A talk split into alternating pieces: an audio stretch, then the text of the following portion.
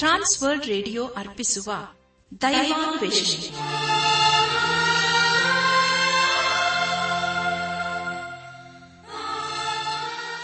ಒಲಮೆಯ ಶ್ರೋತೃ ಬಾಂಧವರೇ ಸೋಮವಾರದಿಂದ ಶುಕ್ರವಾರದವರೆಗೆ ಪ್ರಸಾರ ಮಾಡುವ ದೈವಾನ್ವೇಷಣೆ ಎಂಬ ಆಧ್ಯಾತ್ಮಿಕ ಕಾರ್ಯಕ್ರಮದಲ್ಲಿ ಪಾಲ್ಗೊಳ್ಳಲು ನಿಮ್ಮೆಲ್ಲರನ್ನು ಸಂತೋಷದಿಂದ ಆಹ್ವಾನಿಸುತ್ತೇವೆ.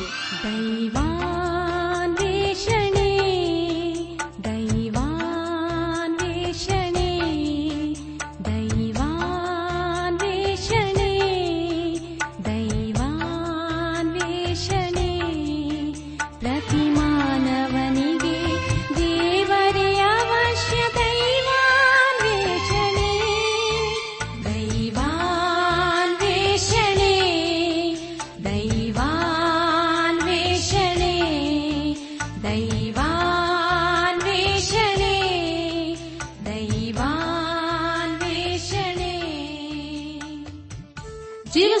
ಸ್ವರೂಪನಾದ ದೇವರ ಪರಿಶುದ್ಧ ವಾಕ್ಯಗಳು ಪ್ರತಿಯೊಬ್ಬರಿಗೂ ಅವಶ್ಯ. ಜೇನುತುಪ್ಪಕ್ಕಿಂತಲೂ ಸಿಹಿಯಾಗಿದ್ದು, ಅಂಧಕಾರದಲ್ಲಿರುವವರಿಗೆ ಬೆಳಕನ್ನು ನೀಡಿ, ದೈನಂದಿನ ಜೀವಿತಕ್ಕೆ ಮಾರ್ಗದರ್ಶನ ನೀಡುವ ವಾಕ್ಯಗಳನ್ನು ನಿಮ್ಮೆಲ್ಲರಿಗೆ ತಿಳಿಸುವುದೇ ನಮ್ಮ ಉದ್ದೇಶ. ಆದ್ದರಿಂದ ಪ್ರಿಯರೇ ಪ್ರಾರ್ಥನಾ ಪೂರ್ವಕವಾಗಿ ಆಲಿಸಲು ಸಿದ್ಧರಾಗುವಂತೆ ಈ ಸುಂದರವಾದ ಗೀತೆಯನ್ನು ಪ್ರಸಾರ ಮಾಡುತ್ತಿದ್ದೇವೆ. ಬನ್ನಿ ಪ್ರಿಯರೇ, ಆಲಿಸಿರಿ.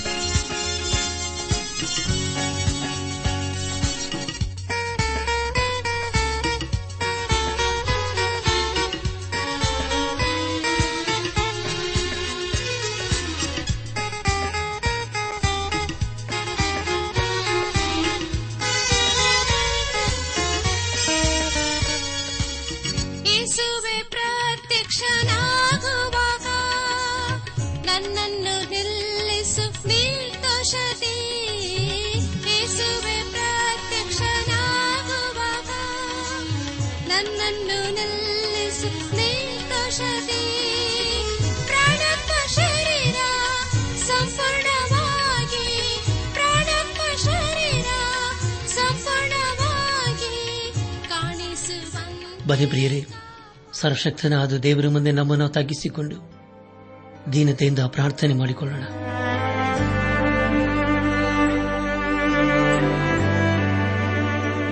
ಜೀವದಾಯಕನೇ, ಜೀವದ ಅಧಿಪತಿ ಜೀವದ ನಾಯಕನೇ, ಜೀವ ಸ್ವರೂಪನೇ, ನಿನ್ನ ಪರಿಶುದ್ಧವಾದ ನಾಮವನ್ನು ಕೊಂಡಾಡುತ್ತೇವಪ್ಪ.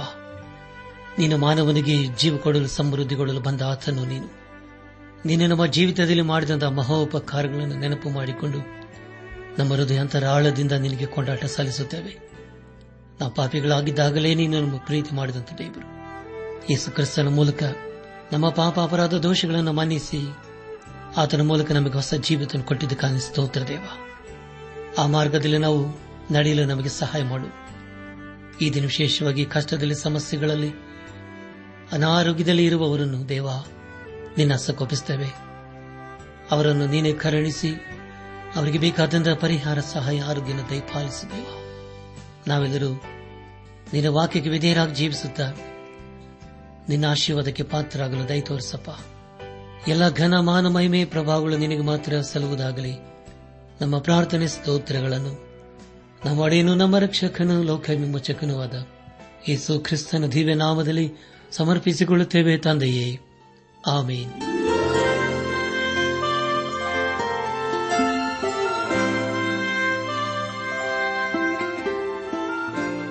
ನನ್ನ ಆತ್ಮೀಕ ಸಹೋದರ ಸಹೋದರಿಯರೇ, ಈ ದಿವಸಗಳಲ್ಲಿ ನಾವು ಸತ್ಯವೇಧದಲ್ಲಿ ಇಪ್ಪತ್ತಾರನೇ ಪುಸ್ತಕವಾಗಿರುವ ಪ್ರವಾದಿಯಾದ ಎಚ್ಕೆಲನ್ನು ಬರೆದ ಪ್ರವಾದನ ಗ್ರಂಥ ಪುಸ್ತಕವನ್ನು ಧ್ಯಾನ ಮಾಡಿಕೊಂಡು ಅದರ ಮೂಲಕ ಅನೇಕ ರೀತಿಯಲ್ಲಿ ಆಶೀರ್ವಿಸಲ್ಪಡ್ತಾ ಬಂದಿದ್ದೇವೆ.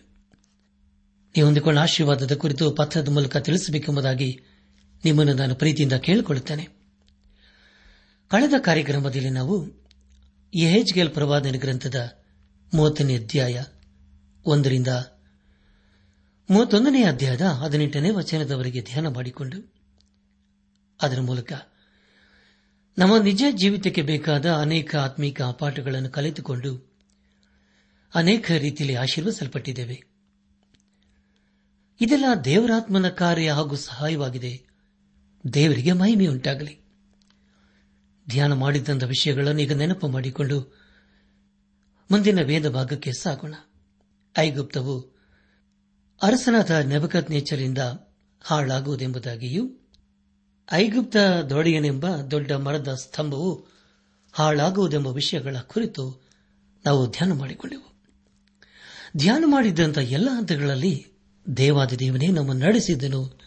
ದೇವರಿಗೆ ಮಹಿಮೆಯುಂಟಾಗಲಿ. ಇಂದು ನಾವು ಎಎಚ್ಕೆಲ್ ಪ್ರವಾದನ ಗ್ರಂಥದ ಮೂವತ್ತೆರಡನೇ ಅಧ್ಯಾಯ ಒಂದರಿಂದ ಮೂವತ್ಮೂರನೇ ಅಧ್ಯಾಯದ ಹದಿನೇಳನೇ ವಚನದವರೆಗೆ ಧ್ಯಾನ ಮಾಡಿಕೊಳ್ಳೋಣ. ಪ್ರಿಯ ದೇವಜನರೇ, ಈ ವಚನಗಳಲ್ಲಿ ಬರೆಯಲ್ಪಟ್ಟಿರುವಂತಹ ಬಹು ಪ್ರಾಮುಖ್ಯವಾದಂಥ ವಿಷಯಗಳು ಐಗುಪ್ತದ ರಾಜ ಪ್ರಜೆಗಳ ನಾಶನವು ಹಾಗೂ ಐಗುಪ್ತದ ರಾಜ ಪ್ರಜೆಗಳ ಪಾತಾಳ ಪ್ರವೇಶ ಎಂಬುದಾಗಿ. ಪ್ರಿಯ ದೇವ ಜನರೇ, ಮುಂದೆ ಮುಂದೆ ನಾವು ಧ್ಯಾನ ಮಾಡುವಂತಹ ಎಲ್ಲ ಹಂತಗಳಲ್ಲಿ ದೇವರನ್ನು ಆಚರಿಸಿಕೊಳ್ಳೋಣ. ಯಾರು ದೇವರಿಗೆ ವಿಧೇಯರಾಗಿ ಜೀವಿಸುತ್ತಾರೋ, ಅವರ ಆಶೀರ್ವಾದ ನೀತಿಯಾಗುತ್ತಾರೆ ಎಚ್ಕೆಲ್ ಪ್ರವಾದನ ಗ್ರಂಥದ ಮೂವತ್ತೆರಡನೇ ಅಧ್ಯಾಯದಲ್ಲಿ ಶೋಕ ಗೀತೆಯು ಮುಂದುವರಿಯುತ್ತದೆ. ಮೂವತ್ತೆರಡನೇ ಅಧ್ಯಾಯ ಪ್ರಾರಂಭದ ಎರಡು ವಚನಗಳಲ್ಲಿ ಹೀಗೆ ಓದುತ್ತವೆ. ಯಹೋಯಾಕಿನನು ಸೆರೆಯಾದ ಹನ್ನೆರಡನೆಯ ವರ್ಷದ ಹನ್ನೆರಡನೆಯ ತಿಂಗಳಿನ ಮೊದಲನೆಯ ದಿನದಲ್ಲಿ ಯಹೋವನು ಈ ವಾಕ್ಯವನ್ನು ನನಗೆ ದಯಪಾಲಿಸಿದನು. ನರಪುತ್ರನೇ, ನೀನು ಐಗುಪ್ತದ ಅರಸನಾದ ಫರೋಹನ ವಿಷಯವಾಗಿ ಶೋಕಗೀತವನ್ನೆತ್ತಿ ಅವನಿಗೆ ಹೀಗೆ ನುಡಿ. ನೀನು ಜನಾಂಗಗಳಲ್ಲಿ ಮೃಗ ರಾಜನೆನಿಸಿಕೊಂಡಿದ್ದೀ ಈಗೋ ಮಹಾನದಿಯಲ್ಲಿನ ಪೇರುಮಸಳೆಯಾಗಿ ಬಿಟ್ಟಿ. ನೀನಿದ್ದ ನದಿಗಳನ್ನು ಬೇಜಿಸಿಕೊಂಡು ಬಂದು ನೀರನ್ನು ನಿನ್ನ ಕಾಲುಗಳಿಂದ ಕಲಕಿ ಜನಾಂಗಗಳ ಹೊಳೆಗಳನ್ನು ತೊಳೆದು ಬದಿ ಮಾಡಿದಿ ಎಂಬುದಾಗಿ. ಕರ್ತನ ಪ್ರಿಯರಾದವರೇ, ಐಗುಪ್ತದವರು ಸಿಂಹವನ್ನು ಹಾಗೂ ಮಸಲೆಯನ್ನು ಒಂದು ಕಾಲದಲ್ಲಿ ಆರಾಧನೆ ಮಾಡುತ್ತಿದ್ದರು. ಅವರ ವಿಷಯದಲ್ಲಿ ಇಲ್ಲಿ ದೇವರು ಬಹಳ ಸ್ಪಷ್ಟವಾಗಿ ತಿಳಿಸುತ್ತಿದ್ದಾನೆ. ಮೂವತ್ತೆರಡನೇ ಅಧ್ಯಾಯ ಮೂರನೇ ವಚನವನ್ನು ಓದುವಾಗ ಕರ್ತನದ ಯಹೋನು ಎಂತನ್ನುತ್ತಾನೆ? ಗುಂಪಾಗಿ ಕೂಡಿದ ಜನಾಂಗಗಳವರ ಕೈಯಿಂದ ನಾನು ನನ್ನ ಬಲೆಯನ್ನು ನಿನ್ನ ಮೇಲೆ ಬೀಸುವೆನು. ಅವರು ನಿನ್ನನ್ನು ಆ ಬಲೆಯಿಂದ ಮೇಲಕ್ಕೆ ಎಳೆಯುವರು ಎಂಬುದಾಗಿ. ನನ್ನ ಆತ್ಮೀಕ ಸಹೋದರ ಸಹೋದರಿಯರೇ, ಮೀನನ್ನು ಹಿಡಿಯುವುದಕ್ಕೆ ಬಲೆಯನ್ನು ಹಾಕಿದ ಹಾಗೆ ದೇವರು ಮೊಸಳೆಯಂತಿರುವ ಐಗುಪ್ತದವರಿಗೆ ಬಲೆಯನ್ನು ಬೀಸುತ್ತಿದ್ದಾನೆ. ಸರ್ವಶಕ್ತನಾದ ದೇವರು ಅವರ ವಿಷಯದಲ್ಲಿ ಮತ್ತೂ ಹೇಳುವುದೇನೆಂದರೆ, ನಿಮ್ಮನ್ನು ಅರಮನೆಯಿಂದ ತೆಗೆದು ಹೊರಗೆ ಹಾಕುವೆನು ಎಂಬುದಾಗಿ. ಹಾಗಾದರೆ ಪ್ರಿಯರೇ, ಇದು ಎಂತಹ ದುಃಖಕರವಾದಂತಹ ಸಂಗತಿಯಲ್ಲವೇ? ನಮ್ಮ ಧ್ಯಾನವನ್ನು ಮುಂದುವರೆಸಿ. ಎಚ್ಕೆಲ್ ಪ್ರವಾದನೆ ಗ್ರಂಥ ಮೂವತ್ತೆರಡನೇ ಅಧ್ಯಾಯ ಹನ್ನೊಂದನೇ ವಚನವನ್ನು ಓದುವಾಗ ಕರ್ತನಾದ ಯಹೋವನು ಎಂತೆನ್ನುತ್ತಾನೆ? ಬಾಬಿಲಿನ ಅರಸನ ಖಡ್ಗವು ನಿನ್ನ ಮೇಲೆ ಬೀಳುವುದು ಎಂಬುದಾಗಿ. ಪ್ರಿಯ ದೇವಜನರೇ, ಬಾಬಿಲಿನ ಅರಸನು ಐಗುಪ್ತವನ್ನು ತನ್ನ ಹತೋಟಿಗೆ ತೆಗೆದುಕೊಳ್ಳುತ್ತಾನೆ.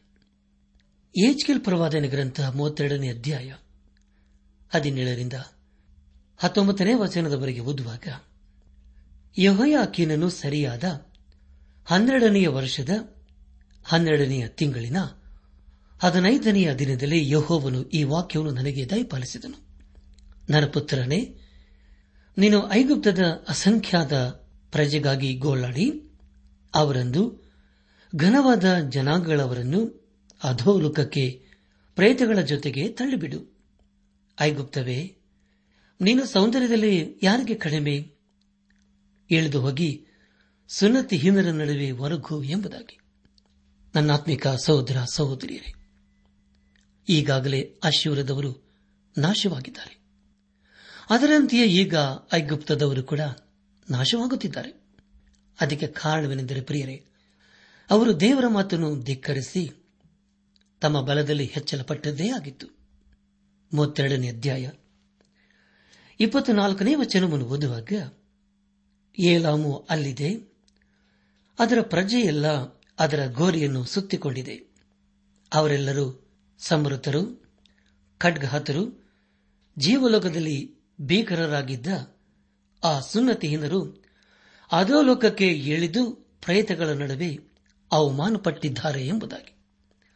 ನನ್ನ ಆತ್ಮಿಕ ಸಹೋದರ ಸಹೋದರಿಯರೇ, ದೇಹವು ಮಣ್ಣಿನಲ್ಲಿ ಇಟ್ಟಿದೆ. ಆದರೆ ಅವರು ಈಗ ಪ್ರೇತ ಲೋಕದಲ್ಲೇ ಇದ್ದಾರೆ. ಅದು ಕಣ್ಣಿಗೆ ಕಾಣದ ಲೋಕವಾಗಿದೆ. ಆ ಸ್ಥಳವನ್ನು ಯೇಸು ಕ್ರಿಸ್ತನು ಯಾತನೆಯ ಸ್ಥಳವೆಂಬುದಾಗಿ ಹೇಳುತ್ತಾನೆ. ಆದರೆ ರಕ್ಷಿಸಲ್ಪಟ್ಟವರು ಅಬ್ರಹಾಮನ ಎದೆಗೆ ಒರಗಿಕೊಂಡಿದ್ದಾರೆ. ಪಶ್ಚಾತ್ತಾಪಪಟ್ಟ ಆ ಕಳ್ಳನಿಗೆ ಪರದೈಸಿನಲ್ಲಿ ಇರುವ ಅವಕಾಶ ಸಿಕ್ಕಿತು. ಯೇಸು ಕ್ರಿಸ್ತನು ಆ ಕಳ್ಳನಿಗೆ ಹೀಗೆ ಹೇಳಿದನು? ಅದೇನೆಂದರೆ ಇಂದೇ ನೀನು ನನ್ನ ಸಂಗಡ ಪರದೈಸಿನಲ್ಲಿ ಇರುವೆ ಎಂಬುದಾಗಿ. ಪ್ರಿಯರೇ, ಎಂಥ ನಿರೀಕ್ಷೆಯ ಮಾತಲ್ಲವೇ? ನಮ್ಮ ಧ್ಯಾನವನ್ನು ಮುಂದುವರೆಸಿ. ಎಚ್ಕೆಲ್ ಪ್ರವಾದಿನ ಗ್ರಂಥ ಮೂವತ್ತೆರಡನೇ ಅಧ್ಯಾಯ ಇಪ್ಪತ್ತಾರನೇ ವಚನವನ್ನು ಓದುವಾಗ ಮೇಷಕು ಥೂಬಲು ಅವುಗಳ ಎಲ್ಲಾ ಪ್ರಜೆಯು ಅಲ್ಲಿರುತ್ತವೆ. ಆ ಪ್ರಜೆಗಳ ಗೋರಿಗಳು ಅವುಗಳನ್ನು ಸುತ್ತಿಕೊಂಡಿವೆ ಅವರೆಲ್ಲರೂ ಸುನ್ನತಿಹೀನರು, ಖಡ್ಗಹತರು, ಜೀವಲೋಕದಲ್ಲಿ ಭೀಕರರಾಗಿದ್ದಾರಲ್ಲ ಎಂಬುದಾಗಿ. ಪ್ರಿಯ ದೇವಜನರೇ ಫಾರವನ ಸಂಗಡ ಅನೇಕರು ಪ್ರೇತಲೋಕದಲ್ಲಿ ಇದ್ದಾರೆ. ಅದರ ಕುರಿತು ಈಗಾಗಲೇ ತಿಳ್ಕೊಂಡಿದ್ದೇವೆ. ಇಪ್ಪತ್ತೊಂಬತ್ತನೇ ವಚನದಲ್ಲಿ ಹೀಗೆ ಓದುತ್ತೇವೆ ಏದೋಮು ಅದರ ಅರಸರು, ಎಲ್ಲಾ ಸರದಾರರು ಅಲ್ಲಿದ್ದಾರೆ.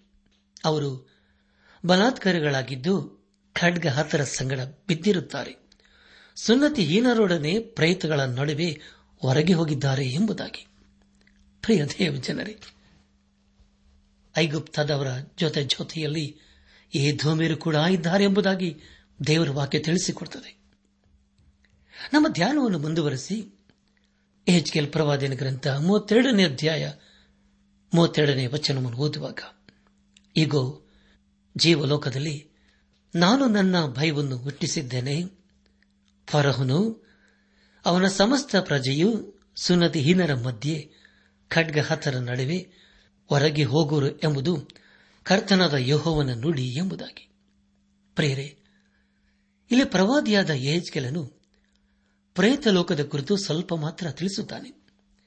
ಹೀಗೆ ಬರೆಯುವುದರಲ್ಲಿ ದೇವರ ಉದ್ದೇಶವು ಅಡಕವಾಗಿದೆ. ಇಲ್ಲಿಗೆ ಹೆಚ್ಕೆಲ್ ಪ್ರವಾದಿ ಗ್ರಂಥದ ಮೂವತ್ತೆರಡನೇ ಅಧ್ಯಾಯವು ಮುಕ್ತಾಯವಾಯಿತು. ಇಲ್ಲಿವರೆಗೂ ದೇವಾದಿ ದೇವನೇ ನಮ್ಮ ನಡೆಸಿದನು. ದೇವರಿಗೆ ಮಹಿಮೆಯುಂಟಾಗಲಿ. ಮುಂದೆ ನಾವು ಎಚ್ಕೆಲ್ ಪ್ರವಾದನ ಗ್ರಂಥದ ಮೂವತ್ಮೂರನೇ ಅಧ್ಯಾಯವನ್ನು ಧ್ಯಾನ ಮಾಡಿಕೊಳ್ಳೋಣ. ಪ್ರಿಯ ದೇವ್ ಜನರೇ, ಮುಂದೆ ಮುಂದೆ ನಾವು ಧ್ಯಾನ ಮಾಡುವಂತಹ ಎಲ್ಲ ಹಂತಗಳಲ್ಲಿ ದೇವರು ನಾತುಕೊಳ್ಳೋಣ. ಏಜ್ ಕೆಲ ಪ್ರವಾದಿನ ಗ್ರಂಥದ ಮೂವತ್ಮೂರನೇ ಅಧ್ಯಾಯದಲ್ಲಿ ನಾವು ಈ ಪುಸ್ತಕದ ಕೊನೆಯ ಭಾಗದ ಕುರಿತು ನಾವು ತಿಳಿದುಕೊಳ್ಳುತ್ತೇವೆ ಮೂವತ್ಮೂರರಿಂದ ನಲವತ್ತೆಂಟನೇ ಅಧ್ಯಾಯದಲ್ಲಿ ನಾವು ದೇವರ ಮಹಿಮೆಯ ಕುರಿತಾಗಿಯೂ ಹಾಗೂ ದೇವರ ರಾಜ್ಯದ ಕುರಿತು ನಾವು ತಿಳಿದುಕೊಳ್ಳುತ್ತೇವೆ ಮೂವತ್ತೆರಡನೇ ಅಧ್ಯಾಯದವರೆಗೆ ಇಸ್ರಾಯೇಲರ ಸುತ್ತಲೂ ಇರುವ ರಾಜ್ಯಗಳ ಕುರಿತು ಹಾಗೂ ಅವರ ಮೇಲೆ ಬಂದಂತಹ ದೇವರ ನ್ಯಾಯ ತೀರ್ಪಿನ ಕುರಿತು ತಿಳ್ಕೊಂಡಿದ್ದೇವೆ. ಅವರಲ್ಲಿ ಕೆಲವರು ಇಸ್ರಾಯೇಲರಿಗೆ ಬಹಳ ಹತ್ತಿರದವರೂ ಆಗಿದ್ದರು. ಅಂದರೆ ಪ್ರಿಯರೇ, ಅವರು ಇಸ್ರಾಯೇಲರ ರಕ್ತ ಸಂಬಂಧಿಗಳು ಆಗಿದ್ದರು. ಈ ಎಲ್ಲಾ ಪ್ರವಾದನೆಗಳು ಯರೂಸಲೇಮ್ ಹಾಳಾಗುವುದಕ್ಕೆ ಮುಂಚೆ ಹೇಳಿದಂತಹ ಸಂಗತಿಗಳಾಗಿವೆ. ಈಗ ನಾವು ಈ ಪ್ರವಾದನ ಗ್ರಂಥದ ಎರಡನೇ ಭಾಗಕ್ಕೆ ಬಂದಿದ್ದೇವೆ. ಅಂದರೆ ಪ್ರಿಯರೇ, ಇದರಲ್ಲಿ ಯರೂಸಲೇಮು ನಾಶವಾದ ನಂತರದ ವಿಷಯಗಳ ಕುರಿತು ತಿಳಿಸಲಾಗಿದೆ. ಮತ್ತೆ ಏಜ್ಕೆಲನು ಯರೂಸಲೇಮಿನ ಕುರಿತು ಬರೆಯುತ್ತಿದ್ದಾನೆ. ಅದರಲ್ಲಿ ನಾವು ಇಸ್ರಾಲರೇ ಮುಖ್ಯ ಎಂಬುದಾಗಿ ತಿಳಿಕೊಳ್ಳುತ್ತೇವೆ. ಏಜ್ಕೆಲ ಪ್ರವಾದನೆ ಗ್ರಂಥದ ಇಪ್ಪತ್ತೈದನೇ ಅಧ್ಯಾಯದವರೆಗೆ ಯರೂಸಲೇಮು ನಾಶವಾಗುವುದರ ಕುರಿತು ಬರೆಯಲಾಗಿತ್ತು. ಅದರ ಕುರಿತು ಮುಂಚಿತವಾಗಿ ತಿಳಿಸಲಾಗಿತ್ತು. ಅದು ಅದರಂತೆಯೇ ಆಯಿತು. ಮುಂದೆ ನಾವು ದೇವರ ನೀತಿಯ ಕುರಿತು ನಾವು ತಿಳಿದುಕೊಳ್ಳಲಿದ್ದೇವೆ. ಪ್ರವಾದಿಯಾದ ಯಾಜಕನಾದ ಹೇಜ್ಕೆಲನು ಇಲ್ಲಿವರೆಗೆ ಮಾಡಿದ ಒಳ್ಳೆಯ ಕಾರ್ಯದ ಕುರಿತು ಗುರುತಿಸಲಾಗಿದೆ. ಈಗಾಗಲೇ ಸರಿಯಾಗಿ ಹೋದವರೆಗೆ ಅವನು ಹೇಳಿದ್ದೇನೆಂದರೆ, ನಿಮಗೆ ನಿರೀಕ್ಷೆಯ ದಿನ ಒಳ್ಳೆಯ ದಿನವು ಮುಂದೆ ಬರಲಿದೆ ಎಂಬುದಾಗಿ. ಇಸ್ರಾಯೇಲರು ಸರಿಯಾಗಿ ಹೋಗುವುದಕ್ಕೆ ಮುಂಚೆ ಅವರಿಗೆ ನಿರೀಕ್ಷೆ ಇರಲಿಲ್ಲ. ಕಾರಣ ಅವರು ಪಾಪದಲ್ಲೇ ಇದ್ದರು. ಆದರೆ ಪರಿಯರೆ, ಇಲ್ಲಿ ಏಜ್ಗೆಲನ್ ಅವರಿಗೆ ಹೇಳುವುದೇನೆಂದರೆ, ನಿಮಗೆ ಮುಂದೆ ನಿರೀಕ್ಷೆಯ ದಿನ ಕಾದಿದೆ ಎಂಬುದಾಗಿ. ಅದೇ ರೀತಿಯಲ್ಲಿ ಪ್ರಿಯರೇ, ಎಲ್ಲಾ ವಿಶ್ವಾಸಿಗಳಿಗೆ ಮುಂದೆ ಆ ನಿರೀಕ್ಷೆಯು ದೇವರಲ್ಲಿ ಹಾಗೂ ದೇವರ ವಾಕ್ಯದಲ್ಲಿ ವಾಗ್ದಾನದಲ್ಲಿ ಅಡಕವಾಗಿದೆ. ನಾವೆಲ್ಲರೂ ಏರುಸಲಿಮಿನ ಕಡೆಗೆ ಸಾಗುತ್ತಾ ಇದ್ದೇವೆ. ಇದು ಪ್ರತಿಯೊಬ್ಬ ವಿಶ್ವಾಸಿಗೆ ಇರುವಂತಹ ನಿರೀಕ್ಷೆಯಾಗಿದೆ. ಹೆಚ್ಕೆಲ್ ಪ್ರವಾದನೆ ಗ್ರಂಥ ಮೂವತ್ಮೂರನೇ ಅಧ್ಯಾಯ ಮೊದಲನೇ ವಚನವನ್ನು ಓದುವಾಗ, ಯಹೋವನು ಈ ವಾಕ್ಯವನ್ನು ನನಗೆ ದಯಪಾಲಿಸಿದನು ಎಂಬುದಾಗಿ. ನನ್ನ ಆತ್ಮಿಕ ಸಹೋದರ ಸಹೋದರಿಯರೇ, ಪ್ರವಾದಿಯಾದ ಯಾಜಕನಾದ ಏಜ್ಕೆಲನು ಪದೇ ಪದೇ ನಮಗೆ ತಿಳಿಸುವುದೇನೆಂದರೆ ನಾನು ನಿಮಗೆ ಹೇಳುವುದೇ ವಿಷಯವು ಅದು ನನ್ನದಲ್ಲ, ಅದಕ್ಕೆ ಬದಲಾಗಿ ಅದೆಲ್ಲವೂ ದೇವರದೇ ಎಂಬುದಾಗಿ. ದೇವರು ಅವನಿಗೆ ತಿಳಿಸಿದ್ದನ್ನು ಅವನು ಇಲ್ಲಿ ತಿಳಿಸುತ್ತಾ ಇದ್ದಾನೆ. ಮೂವತ್ಮೂರನೇ ಅಧ್ಯಾಯ ಎರಡರಿಂದ ನಾಲ್ಕನೇ ವಚನದವರೆಗೆ ಓದುವಾಗ, ನರಪುತ್ರನೇ, ನಿನ್ನ ಜನರನ್ನು ಸಂಬೋಧಿಸಿ ಅವರಿಗೆ ಹೀಗೆ ನೋಡಿ. ನಾನು ದೇಶದ ಮೇಲೆ ಖಡ್ಗವನ್ನು ಬೀಳ ಮಾಡುವಾಗ ಆ ದೇಶದವರು ತಮ್ಮಲ್ಲಿ ಆರಿಸಿ ನೇಮಿಸಿಕೊಂಡ ಕಾವಲುಗಾರನು ದೇಶದ ಮೇಲೆ ಬೀಳುವ ಖಡ್ಗವನ್ನು ನೋಡಿದ ಕೂಡಲೇ ಕೊಂಬನ್ನೂದಿ ಸ್ವಜನರನ್ನು ಎಚ್ಚರಿಸಿದರು. ಕೊಂಬಿನ ಕೂಗನ್ನು ಕೇಳಿದ ಯಾವನೇ ಆಗಲಿ, ಎಚ್ಚರಗೊಳ್ಳದೆ ಬೀಳುವ ಖಡ್ಗಕ್ಕೆ ಸಿಕ್ಕಿ ನಾಶವಾದರೆ ತನ್ನ ಮರಣಕ್ಕೆ ತಾನೇ ಕಾರಣ ಎಂಬುದಾಗಿ. ನನ್ನಾತ್ಮಿಕ ಸಹೋದರ ಸಹೋದರಿಯರೇ ಸರ್ವಶಕ್ತನಾದ ದೇವರು ಏಜ್ ಖೇಲನನ್ನು ಒಬ್ಬ ಕಾವಲುಗಾರನಂತೆ ನೇಮಿಸಿದ್ದಾನೆ. ಅಂದಿನ ದಿವಸಗಳಲ್ಲಿ ಎಲ್ಲಾ ನಗರಗಳು ಗೋಡೆಯಿಂದ ಭದ್ರಪಡಿಸಲಾಗಿತ್ತು.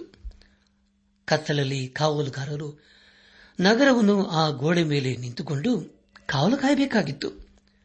ಆದರೆ ಸುಳ್ಳು ಪ್ರವಾದಿಗಳು ಹೇಳಿದ್ದೇನೆಂದರೆ ನಿಮಗೂ ನಿಮ್ಮ ನಗರಕ್ಕೂ ಯಾವ ಅಪಾಯವಿಲ್ಲ ಎಂಬುದಾಗಿ.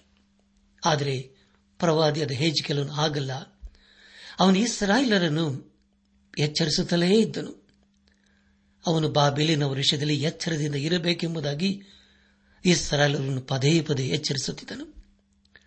ನಮ್ಮ ಧ್ಯಾನವನ್ನು ಮುಂದುವರೆಸಿ ಏಜ್ಕಲ್ ಪ್ರವಾದಿನ ಗ್ರಂಥ ಮೂವತ್ಮೂರನೇ ಅಧ್ಯಾಯ ಆರನೇ ವಚನವನ್ನು ಓದುವಾಗ, ಆದರೆ ಕಾವಲುಗಾರನು ಬೀಳುವ ಖಡ್ಗವನ್ನು ನೋಡಿಯೂ ಕೊಂಬನ್ನೂದದೆ ಸ್ವಜನರನ್ನು ಎಚ್ಚರಿಸದೆ ಇರುವಲ್ಲಿ ಖಡ್ಗವು ಬಿದ್ದು ಆ ಜನರೊಳಗೆ ಯಾವನನ್ನೇ ಆಗಲಿ ನಾಶ ಮಾಡಿದರೆ ತನ್ನ ಅಧರ್ಮದಲ್ಲಿ ನಾಶಗೊಂಡ ಆ ಮನುಷ್ಯನ ಮರಣಕ್ಕೆ ಹೊಣೆಯಾದ ಕಾವಲುಗಾರನಿಗೆ ಮೈ ತೀರಿಸುವೆನು ಎಂಬುದಾಗಿ. ಆದರೆ ಪ್ರಿಯರೇ, ಈಗ ಜನರು ತಮ್ಮ ಪಾಪಕ್ಕಾಗಿ ದೇವರ ನ್ಯಾಯದ ಬಗ್ಗೆ ಗುರಿಯಾಗಿದ್ದಾರೆ. ಕಾವಲುಗಾರನು ಅವರನ್ನು ಎಚ್ಚರಿಸದೆ ಹೋದರೆ ಅದಕ್ಕೆ ಅವನೇ ಹೊಣೆಯಾಗುತ್ತಿದ್ದನು. ಆದ್ದರಿಂದ ಏಚಿಕೆಲನು ಇಸ್ರಾಲರನ್ನು ಪದೇ ಪದೇ ಎಚ್ಚರಿಸುತ್ತಿದ್ದನು. ಆರನೇ ವಚನದಲ್ಲಿ ಹೀಗೆ ಓದಿಕೊಂಡಿದ್ದೇವೆ, ಆದರೆ ಕಾವಲುಗಾರನು ಬೀಳುವ ಖಡ್ಗವನ್ನು ನೋಡಿಯೂ ಕೊಂಬನ್ನೂದದೆ ಸ್ವಜನರನ್ನು ಎಚ್ಚರಿಸದೆ ಇರುವಲ್ಲಿ ಖಡ್ಗವು ಬಿದ್ದು ಆ ಜನರೊಳಗೆ ಯಾವನನ್ನೇ ಆಗಲಿ ನಾಶ ಮಾಡಿದರೆ ತನ್ನ ಅಧರ್ಮದಲ್ಲಿ ನಾಶಗೊಂಡ ಆ ಮನುಷ್ಯನ ಮರಣಕ್ಕೆ ಹೊಣೆಯಾದ ಕಾವಲುಗಾರನಿಗೆ ಮುಯ್ಯಿ ತೀರಿಸುವೆನೆಂಬುದಾಗಿ ದೇವರು ಹೇಳುತ್ತಿದ್ದಾನೆ. ಅನಾತ್ಮಿಕ ಸಹೋದರ ಸಹೋದರಿಯರೇ, ಆದರೆ ಸುಳ್ಳು ಪ್ರವಾದಿಗಳು ಹಾಗಲ್ಲ. ಅವರು ಜನರನ್ನು ಎಚ್ಚರಿಸಲೇ ಇಲ್ಲ. ಏಜ್ ಕೆಲನ್ನು ಒಳ್ಳೆಯ ಕೆಲಸವನ್ನು ಮಾಡಿದನು. ಅವನು ಮಾಡಿದಂಥ ಒಳ್ಳೆಯ ಕೆಲಸವನೆಂದರೆ ಅವನು ಪದೇ ಪದೇ ಜನರನ್ನು ಎಚ್ಚರಿಸುತ್ತಲೇ ಇದ್ದನು. ಏಜ್ ಕೆಲ ಪ್ರವಾದಿನ ಗ್ರಂಥ ಮೂವತ್ಮೂರನೇ ಅಧ್ಯಾಯ. ಏಳನೇ ವಚನವನ್ನು ಓದುವಾಗ, ನರಪುತ್ರನೇ, ನಾನು ನಿನ್ನನ್ನು ಇಸ್ರಾಯೇಲ್ ವಂಶದವರಿಗೆ ಕಾವಲುಗಾರರನ್ನಾಗಿ ನೇಮಿಸಿದ್ದೇನೆ. ನೀನು ನನ್ನ ಬಾಯಿಂದ ಹೊರಡುವ ಮಾತನ್ನು ಕೇಳಿ ನನ್ನ ದೂತನಾಗಿ ಅವರನ್ನು ಎಚ್ಚರಪಡಿಸು. ನಾನು ದುಷ್ಟನಿಗೆ, ದುಷ್ಟನೇ, ಸತ್ತೇ ಸಾಯುವೆಂದು ನುಡಿಯುವಾಗ ನೀನು ಆ ದುಷ್ಟನನ್ನು ತನ್ನ ದುರ್ಮಾರ್ಗದಿಂದ ತಪ್ಪಿಸಲು ಅವನನ್ನು ಎಚ್ಚರಪಡಿಸದೆ ಹೋದರೆ ಎಂಬುದಾಗಿ. ನನ್ನ ಆತ್ಮಿಕ ಸಹೋದರ ಸಹೋದರಿಯರೇ, ಆದರೆ ದೇವರ ಹೆಚ್ಚಿಗೆ ಏನನ್ನು ಹೇಳಿದ್ದನೋ ಅದನ್ನೇ ಅವನು ಹೇಳಿದನು. ಅದನ್ನೇ ಹೇಳುವುದಲ್ಲದೆ ಪದೇ ಪದೇ ಇಸ್ರಾಲನ್ನು ಎಚ್ಚರಿಸುತ್ತಿದ್ದನು. ಎಂಟನೇ ವಚನದಲ್ಲಿ ಈಗ ಓದುತ್ತೇವೆ, ನಾನು ದುಷ್ಟನಿಗೆ, ದುಷ್ಟನೇ ಸತ್ತೇ ಸಾಯುವೆಂದು ನುಡಿಯುವಾಗ ನೀನು ಆ ದುಷ್ಟನನ್ನು ತನ್ನ ದುರ್ಮಾರ್ಗದಿಂದ ತಪ್ಪಿಸಲು ಅವನನ್ನು ಎಚ್ಚರಪಡಿಸದೆ ಹೋದರೆ ಅವನು ತನ್ನ ಅಪರಾಧದಿಂದಲೇ ಸಾಯಬೇಕಾಗುವುದು. ಅವನ ಮರಣಕ್ಕೆ ಹೊಣೆಯಾದ ನಿನಗೆ ನಾನು ಮೈ ತೀರಿಸುವೆನು ಎಂಬುದಾಗಿ. ಕರ್ತನ ಪ್ರಿಯರಾದವರೇ, ಕಾವಲುಗಾರನ ಕೆಲಸವೇನೆಂದರೆ ಅವನ ದುಷ್ಟರನ್ನು ಎಚ್ಚರಿಸಬೇಕಾಗಿತ್ತು. ಇಲ್ಲದಿದ್ದರೆ ನೀವು ದೇವರ ನ್ಯಾಯ ತೀರ್ಪಿಗೆ ಗುರಿಯಾಗುತ್ತೀರಿ ಎಂಬುದಾಗಿ ಪದೇ ಪದೇ ಎಚ್ಚರಿಸಬೇಕಾಗಿತ್ತು. ಇಲ್ಲಿ ಪ್ರವಾದಿಯಾದ ಯಾಜಕನಾದ ಹೇಜ್ಗಳನ್ನು ಅದನ್ನೇ ಮಾಡಿತು ಒಂದು ವೇಳೆ ಜನರು ಕೇಳದೆ ಹೋದರೆ ಹೇಜ್ಕೆಲ್ ಸುಮ್ಮನಿರಲಿಲ್ಲ. ಅವರನ್ನು ಪದೇ ಪದೇ ಎಚ್ಚರಿಸುತ್ತಿದ್ದನು. ಎಚ್ಚರಿಸುವುದನ್ನು ಬಿಡಲಿಲ್ಲ. ಪ್ರಿಯ ದೇವಜನರೇ, ಒಂದು ವೇಳೆ ಇಂದು ನಾವು ದೇವರ ವಾಕ್ಯವನ್ನು ಬೇರೆಯವರಿಗೆ ಹೇಳುತ್ತಿದ್ದರೆ, ಅದಕ್ಕೆ ತಕ್ಕದಾದಂಥ ಪ್ರತಿಫಲವನ್ನು ನಾವು ಇಂದು ನಾವು ಕಾಣದೆ ಹೋಗಬಹುದು. ಆದರೆ ದೇವರು ನಮಗೆ ಒಂದಲ್ಲ ಒಂದು ದಿನ ಪ್ರತಿಫಲವನ್ನು ಕೊಟ್ಟೇ ಕೊಡುತ್ತಾನೆ. ಆ ಒಂದು ನಿರೀಕ್ಷೆಯಲ್ಲಿ ನಾವು ಕಾದಿರಬೇಕು. ಆದರೆ ದೇವರು ನಮಗೆ ತಿಳಿಸಿದ್ದನ್ನು ನಾವು ಬೇರೆಯವರಿಗೆ ತಿಳಿಸಿ ಎಚ್ಚರಿಸಬೇಕು. ಅದನ್ನು ದೇವರು ನಮ್ಮ ಜೀವಿತದಲ್ಲಿ ಅಪೇಕ್ಷಿಸುತ್ತಾನೆ. ನಮ್ಮ ಧ್ಯಾನವನ್ನು ಮುಂದುವರೆಸಿ. ಎಚ್ಕೆಲ್ ಪ್ರವಾದನೆ ಗ್ರಂಥ, ಮೂವತ್ಮೂರನೇ ಅಧ್ಯಾಯ, ಹತ್ತು ಹಾಗೂ ಹನ್ನೊಂದನೇ ವಚನಗಳನ್ನು ಓದುವಾಗ, ನರಪುತ್ರನೇ ಇಸ್ರಾಯೇಲ್ ವಂಶದವರಿಗೆ ಹೀಗೆ ನುಡಿ. ಅಯ್ಯೋ, ನಮ್ಮ ದ್ರೋಹಗಳ ಮತ್ತು ಪಾಪಗಳ ಭಾರವು ನಮ್ಮ ಮೇಲೆ ಬಿದ್ದಿದೆ. ಅವುಗಳಿಂದ ಕ್ಷೀಣವಾಗಿ ಹೋಗುತ್ತಿದ್ದೇವೆ. ನಾವು ಹೇಗೆ ಉಳಿದೆವು ಅಂದುಕೊಳ್ಳುತ್ತೀರಲ್ಲ? ನನ್ನ ಜೀವದಾಣೆ, ದುಷ್ಟನ ಸಾವಿನಲ್ಲಿ ನನಗೆ ಲೈಶ್ಯವಾದರೂ ಸಂತೋಷವಿಲ್ಲ. ಅವನು ತನ್ನ ದುರ್ಮಾರ್ಗವನ್ನು ಬಿಟ್ಟು ಬಾಳುವುದೇ ನನಗೆ ಸಂತೋಷ. ಇಸ್ರಾಯೇಲ್ ವಂಶದವರೇ, ನಿಮ್ಮ ದುರ್ಮಾರ್ಗಗಳನ್ನು ಬಿಡಿರಿ, ಬಿಟ್ಟು ಬಿಡಿರಿ. ನೀವು ಸಾಯಲಿಕ್ಕೆ ಇದು ಕರ್ತನಾದ ಯಹೋವನ ನೋಡಿ ಎಂಬುದಾಗಿ. ನನ್ನ ಆತ್ಮಿಕ ಸಹೋದರ ಸಹೋದರಿಯರೇ, ದೇವರ ಉದ್ದೇಶವೇನೆಂದರೆ ಎಲ್ಲರೂ ರಕ್ಷಿಸಲ್ಪಡಬೇಕು ಎಂಬುದಾಗಿ. ನಮ್ಮನ್ನು ನಾಶ ಮಾಡುವುದು ಆತನ ಕೆಲಸವಲ್ಲ ಅಥವಾ ಆತನ ಉದ್ದೇಶವಲ್ಲ. ನಾವು ಆತನ ಕಡೆಗೆ ತಿರುಗಿಕೊಳ್ಳಬೇಕೆಂಬುದೇ ಆತನ ಉದ್ದೇಶವಾಗಿದೆ. ಅದನ್ನೇ ಆತನು ಅಪೇಕ್ಷಿಸುತ್ತಾನೆ. ಹನ್ನೊಂದನೇ ವಚನದಲ್ಲಿ ಹೀಗೆ ಓದಿಕೊಂಡಿದ್ದೇವೆ, ಅದೇನೆಂದರೆ, ನನ್ನ ಜೀವದಾಳೆ ದುಷ್ಟನ ಸಾವಿನಲ್ಲಿ ನನಗೆ ಲೇಷವಾದರೂ ಸಂತೋಷವಿಲ್ಲ. ಅವನು ತನ್ನ ದುರ್ಮಾರ್ಗವನ್ನು ಬಿಟ್ಟು ಬಾಳುವುದೇ ನನಗೆ ಸಂತೋಷ ಎಂಬುದಾಗಿ. ಹೌದಲ್ಲ ಪ್ರಿಯರೇ? ಇದನ್ನು ದೇವರ ನಮ್ಮ ಜೀವಿತದಲ್ಲಿ ಅಪೇಕ್ಷಿಸುತ್ತಿದ್ದಾನೆ. ಹಾಗಾದರೆ ನಾವು ದೇವರ ಕಡೆಗೆ ತಿರುಗಿಕೊಂಡಿದ್ದೇವಾ?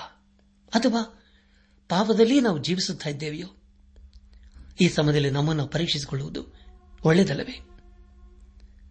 ಕೊನೆಯದಾಗಿ, ಏಜ್ಗೆಲ್ ಪ್ರವಾದನ ಗ್ರಂಥ ಮೂವತ್ಮೂರನೇ ಅಧ್ಯಾಯ ಹದಿನೇಳನೇ ವಚನವನ್ನು ಓದುವಾಗ, ಆದರೆ ನಿನ್ನ ಜನರು ಕರ್ತನ ಕ್ರಮವು ಸಮವಲ್ಲವೆಂದು ಹೇಳುತ್ತಿದ್ದಾರೆ, ಅವರ ಕ್ರಮವೇ ಸಮವಲ್ಲವಷ್ಟೇ ಎಂಬುದಾಗಿ. ನನ್ನ ಆತ್ಮಿಕ ಸಹೋದರ ಸಹೋದರಿಯರೇ ಇಸ್ರಾಲರ ಮತ್ತೊಂದು ವಿಷಯವೇನೆಂದರೆ ದೇವರ ನಮ್ಮನ್ನು ನ್ಯಾಯ ತೀರಿಸುವುದು ಸರಿಯಲ್ಲ ಎಂಬುದಾಗಿ ಅವರು ವಾದಿಸುತ್ತಿದ್ದರು. ಆತನು ಎಲ್ಲರನ್ನು ದಂಡಿಸಿದನು, ಒಳ್ಳೆಯವರನ್ನು ಕೂಡ ಸರಿಯಾಗಿ ಕಳಿಸಿದನು ಅದರಲ್ಲಿ ದೇವರ ಉದ್ದೇಶವು ಅಡಕವಾಗಿತ್ತು. ಆ ಉದ್ದೇಶವನ್ನು ಇಸ್ರಲರು ಅರ್ಥ ಮಾಡಿಕೊಳ್ಳಲಿಲ್ಲ. ಈ ಸಂದೇಶವನ್ನು ಆಲಿಸುತ್ತಿರುವ ನನ್ನಾತ್ಮಿಕ ಸಹೋದರ, ಸಹೋದರಿಯರೇ, ಹಾಗಾದರೆ ದೇವರ ಉದ್ದೇಶವನ್ನು ಅರ್ಥ ಮಾಡಿಕೊಂಡಿದ್ದೇವೋ ನಾವು ನಾಶವಾಗುವುದರಲ್ಲಿ ಆತನಿಗೆ ಇಷ್ಟವಿಲ್ಲ. ನಾವು ಪಾಪದ ಜೀವಿತಕ್ಕೆ ಬೆನ್ನು ಹಾಕಬೇಕು, ಪರಿಶುದ್ಧರಾಗಿ ನೀತಿವಂತರಾಗಿ ಜೀವಿಸಬೇಕು, ಆತನೊಂದಿಗೆ ಸದಾ ಜೀವಿಸಬೇಕೆಂಬುದೇ ಆತನ ಉದ್ದೇಶವಾಗಿದೆ. ಆದ್ದರಿಂದಲೇ ಯೇಸು ಕ್ರಿಸ್ತನ್ ಹೇಳಿದ್ದು, ನಾನೇ ಮಾರ್ಗವು ಸತ್ಯವೂ ಜೀವವಾಗಿದ್ದೇನೆ, ನನ್ನ ನಂಬುವುದು ಅವನು ಸತ್ತರೂ ಅವನು ಬದುಕುವನು ಎಂಬುದಾಗಿ. ಹೌದಲ್ಲ ಪ್ರಿಯರೇ? ಎಂಥ ಶ್ರೇಷ್ಠವಾದಂಥ ವಾಗ್ದಾನ? ಇಂದು ನಾವು ದೇವರ ಕಡೆಗೆ ತಿರುಗಿಕೊಂಡು ಆತನ ಮಾರ್ಗದಲ್ಲಿ ಜೀವಿಸುವುದಾದರೆ ಖಂಡಿತವಾಗಿ ನಾವು ಆಶೀರ್ವಾದ ನಿಧಿಯಾಗ್ತೇವೆ. ಹಾಗೆ ನಾವು ಮಾಡುತ್ತಾ ದೇವರನ್ನು ಘನಪಡಿಸುತ್ತಾ ಆತನ ಆಶೀರ್ವಾದಕ್ಕೆ ಪಾತ್ರರಾಗೋಣ. ಹಾಗಾಗುವಂತೆ ತಂದೆಯಾದ ದೇವರು ಯೇಸು ಕ್ರಿಸ್ತನ ಮೂಲಕ ನಮ್ಮೆಲ್ಲರನ್ನು ಆಶೀರ್ವದಿಸಿ ನಡೆಸಲಿ.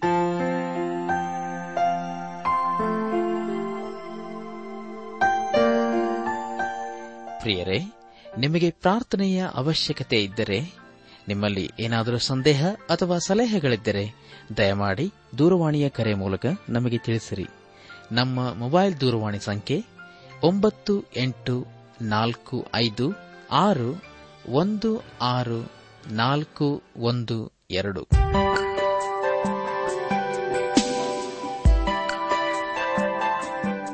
ನನ್ನ ಆತ್ಮೀಕ ಸಹೋದರ ಸಹೋದರಿಯರೇ ಇಂದು ದೇವರು ನಮಗೆ ಕೊಡುವ ವಾಗ್ದಾನ, ಯಾವನಾದರೂ ಕ್ರಿಸ್ತನಲ್ಲಿದ್ದರೆ ಅವನು ನೂತನ ಸೃಷ್ಟಿಯಾದನು. ಇಗೋ, ಪೂರ್ವಸ್ಥಿತಿ ಹೋಗಿ ಎಲ್ಲ ನೂತನವಾಯಿತು. ಕೊರಿಂತ ಸಭೆಗೆ ಬರೆದ ಎರಡನೇ ಪತ್ರಿಕೆ, ಐದನೇ ಅಧ್ಯಾಯ, ಹದಿನೇಳನೇ ವಚನ.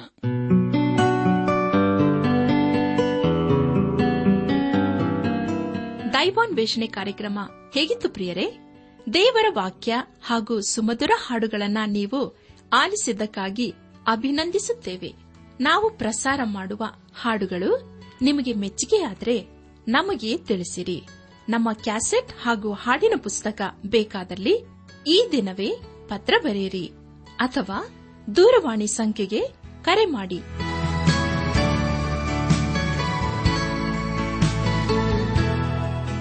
ನಮ್ಮ ವಿಳಾಸ ದೈವಾನ್ ವೇಷಣೆ ಟ್ರಾನ್ಸ್ ವರ್ಲ್ಡ್ ರೇಡಿಯೋ ಇಂಡಿಯಾ, ಟಪಾಲು ಸಂಖ್ಯೆ ನಾಲ್ಕು ಮೂರು ಎರಡು ಸೊನ್ನೆ, ಬೆಂಗಳೂರು ಐದು ಆರು ಸೊನ್ನೆ ಸೊನ್ನೆ ನಾಲ್ಕು ಮೂರು.